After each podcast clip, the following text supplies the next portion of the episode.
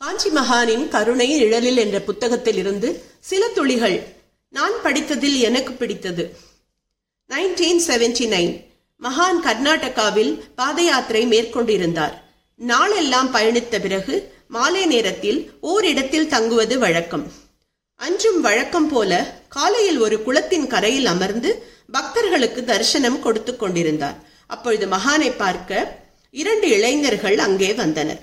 தரக்குறைவான ஆடைகளுடன் குளிக்காத தோற்றத்தோடும் படிப்பு அறிவே கொஞ்சமும் இல்லாதவர்களைப் போல காட்சியளித்த அவர்களை பார்த்த டாக்டர் ராமமூர்த்தி முகம் சுழித்தார் மகானை பார்க்க வரும்பொழுது குளித்துவிட்டு சுத்தமான ஆடைகளை அணிந்து கொண்டு வரவேண்டாமோ மகானை வணங்கி எழுந்த அவர்களை கண்டவுடன் மகான் கேட்டார். அத்தியனம் முடிந்தாகிவிட்டதா?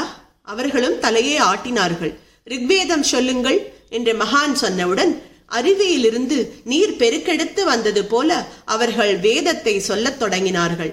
கண்களை மூடியவாறு மகான் அதை கேட்டுக்கொண்டிருந்தவர் பிறகு அவராகவே கை அமர்த்திய பின் தான் அவர்கள் வேதம் சொல்வதை நிறுத்தினார்கள். எங்கிருந்து வருகிறீர்கள்? மகான் கேட்டார். இருபது மைல்களுக்கு அப்பால் இருந்த ஒரு இடத்தை சொன்னார்கள் இளைஞர்கள். அங்கிருந்து எப்படி வந்தீர்கள்? நடந்துதான் வந்தோம். திரும்பி போகும் பொழுது நடந்துதான் போக வேண்டும். மகானை பார்க்க இருபது மைல் தூரத்தை நடந்தே கடந்து வந்திருக்கிறார்கள். உடம்பில் அழுக்கு ஏன் சேராது? மடத்தின் மூலமாக அவர்களுக்கு புதிய ஆடைகளை கொடுத்து உணவு உண்ண கொடுத்து அனுப்பினார் மகான்.